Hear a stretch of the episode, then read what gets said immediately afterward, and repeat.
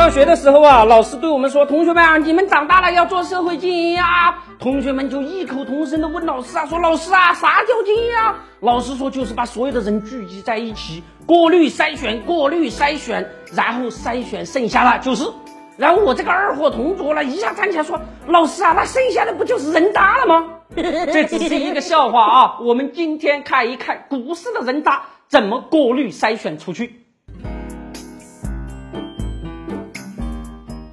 中国有一句俗话叫“旧的不去，新的不来”呀。现在中国经济改革又流行一句话叫做“老鸟不去，新鸟不来”。很多人就好奇呀，说改革开放之初，邓小平不是说了吗？不论是白猫还是黑猫，抓住老鼠就是好猫。现在怎么改革由两只猫变成了两只鸟了呢？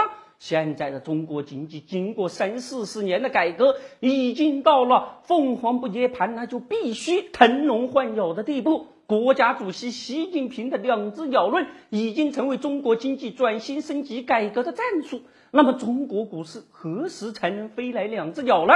现在，中国的经济已经到了改革的关口啊！腾笼换鸟方能凤凰涅槃。说白了，就是老鸟不去，新鸟不来。那些旧的老鸟，比如传统产业走不下去了，那就要腾腾地方，不能再占老窝了。腾了的笼子要把新鸟给装进来，比如新兴产业。那问题是，腾出去的老鸟怎么办呢？反腐消灭一批，国企改革涅槃一批。只有痛苦的老死新生，中国经济才能重新焕发活力。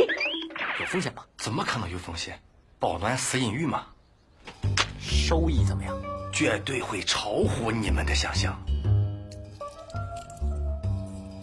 不是说收益超乎想象，没想到吧？现在问题的关键是，老鸟落窝之后，仅仅把新鸟放进笼子里，那是飞不高大，需要资源优化配置。可配置资源的股市啊，在鸟还没有飞上天的时候，牛市已经从风口上摔下来了。各种兴奋剂是救不了牛市的，那些限制大股东卖股票的招啊，也造就不了卖牛的。股市的贪婪注定不可能有慢牛的存在。现在中国的股市老鸟太多了，股市存在这么多年，腾了几个笼子了？他们也没有进行凤凰涅槃，而是借尸还魂。不少的上市公司啊，停牌几年就有炒鸡变凤凰，卷土重来了。那些新进来的鸟儿一看，哎呀，中国股市赚钱这么容易呀，我干嘛要苦哈哈的去经营上市公司呀？牛短熊长的中国股市牵出来的是系统问题。很多人说啊，老鸟都落窝了，不让他们进场了。可是那些协助上市公司造假的投行老鸟，有哪一家因为造假而摘牌了呢？权力寻租导致老鸟不死，新进来的鸟啊，也只是食肉的秃鹫。面对不断上演的炒鸡变凤凰闹剧，也许散户们会说。